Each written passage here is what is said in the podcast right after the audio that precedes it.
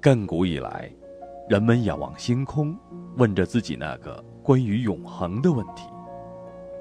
潮起潮落，沧海桑田。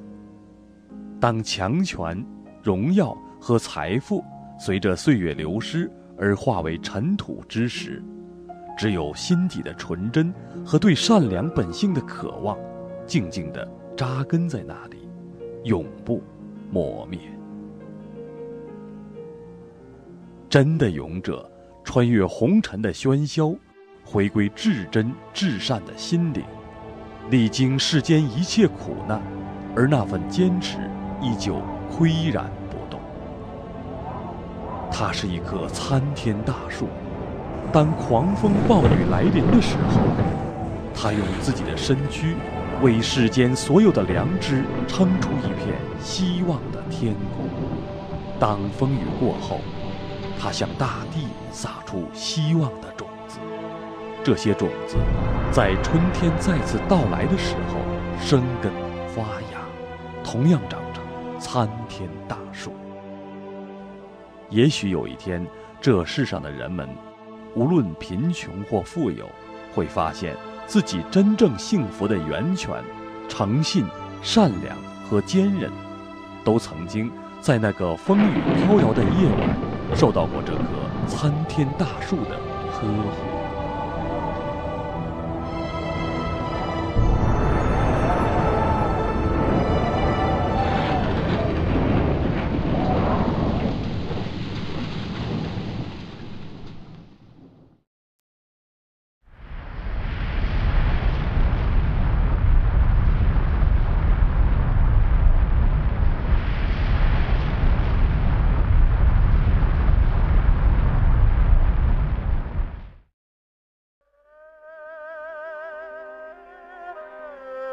在中国历史上，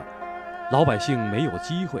没有地方，甚至想都不敢想，要把对人民犯下血腥罪行的当权者们送上法庭。但是，为了使善良的人获得自由和尊严，也为了制止迫害者无度的行恶，经历了无名苦难的法轮功学员，克服重重困难，开始了利用法律手段寻求正义的历程。二零零年八月，中国的法轮功学员王杰和朱科明，依照中国法律，向中国最高人民法院提出对江泽民、曾庆红、罗干的诉讼，控告他们迫害无辜法轮功学员的罪行。他们明知道，在江泽民当政的中国，这样的诉讼对他们个人意味着什么，但是，他们奋不顾身地跨出了这一步。虽然王杰和朱科明被迅速逮捕并秘密判刑。然而，法轮功学员在寻求正义的道路上并没有气馁。他们在世界各国的法庭上，针对那些积极指挥和参与迫害法轮功的个人及六幺零办公室成员展开了法律诉讼。二零零一年的七月十七日和八月二十七日，被迫害的法轮功学员家属在美国将湖北省公安厅副厅长、六幺零办公室二把手赵志飞。和原四川省省委书记周永康以酷刑罪告上法庭，其中赵志飞被法院判决有罪，他从此不敢踏足美国。此案的胜诉，极大地鼓励了为寻求公义而奔走的人们。二零零三年九月，中共政法委书记、六幺零办公室负责人之一的罗干，因对法轮功学员及其家属犯下了酷刑罪、群体灭绝罪。反人类罪等罪行，而在冰岛、芬兰、亚美尼亚及摩尔多瓦遭到起诉。还有原北京市市长刘奇、原辽宁省副省长夏德仁、中央六幺零办公室负责人之一李兰清和原山东省省委书记吴官正，因积极指挥和参与迫害法轮功，分别在去欧美等国时被以杀人、酷刑、反人类罪等罪名予以起诉。其中，刘琦和夏德仁已经被法官确认有罪，而且不享有高级官员豁免权。针对李兰清的案件，也已正式进入司法侦讯和调查程序。这场迫害的元凶江泽民，也已经被法轮功学员在全球范围内告上法庭。二零零二年十月十七日，八名来自六个不同国家的法轮功学员指控江泽民。和曾庆红、罗干对发动血腥迫害法轮功的行为负有不可推卸的责任，联名要求联合国反对酷刑委员会、联合国人权委员会和国际刑事法庭调查和起诉此三人。二零零二年十月十八日。代表法轮功学员的律师将一份控告江泽民和六幺零办公室的起诉书呈交美国联邦法庭北伊利诺伊州地区法院，罪名包括群体灭绝罪、酷刑罪、反人类罪等等。二零零三年三月十八日，总部设在瑞士的国际非政府组织“穷追未受惩罚者”和瑞士法轮功协会在日内瓦宣布，一旦江泽民踏上瑞士的土地，就将被告上法庭。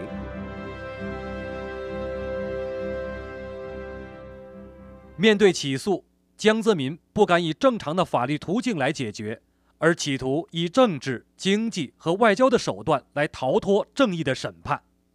二零零三年九月十二日，在强大的政治和外交压力下，美国北伊诺伊州地区法院以江泽民有元首豁免权为由，从程序上驳回了诉讼案。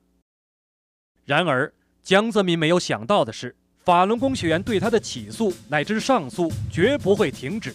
如果必要，将一直告到最高法院，直到他被绳之以法的那一天。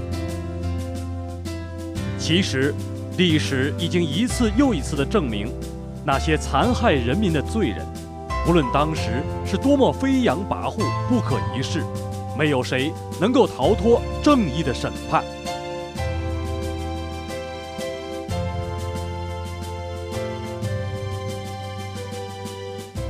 我们来自不同的地方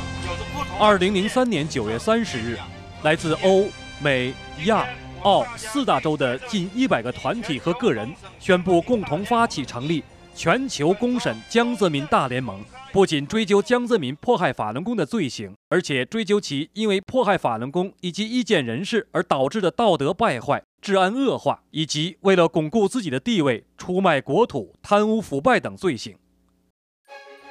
截止二零零四年三月，法轮功学员已在比利时、美国、西班牙、台湾、德国和韩国的法庭上起诉江泽民，而且包括江泽民、罗干、周永康在内的四十五人，因为积极指挥和参与迫害法轮功的罪行，已被列入加拿大皇家骑警的监视名单。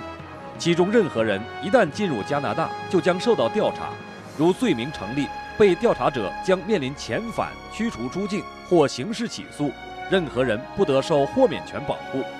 加拿大法轮大法协会还在向皇家骑警递交更多的积极参与迫害法轮功的各级人员名单。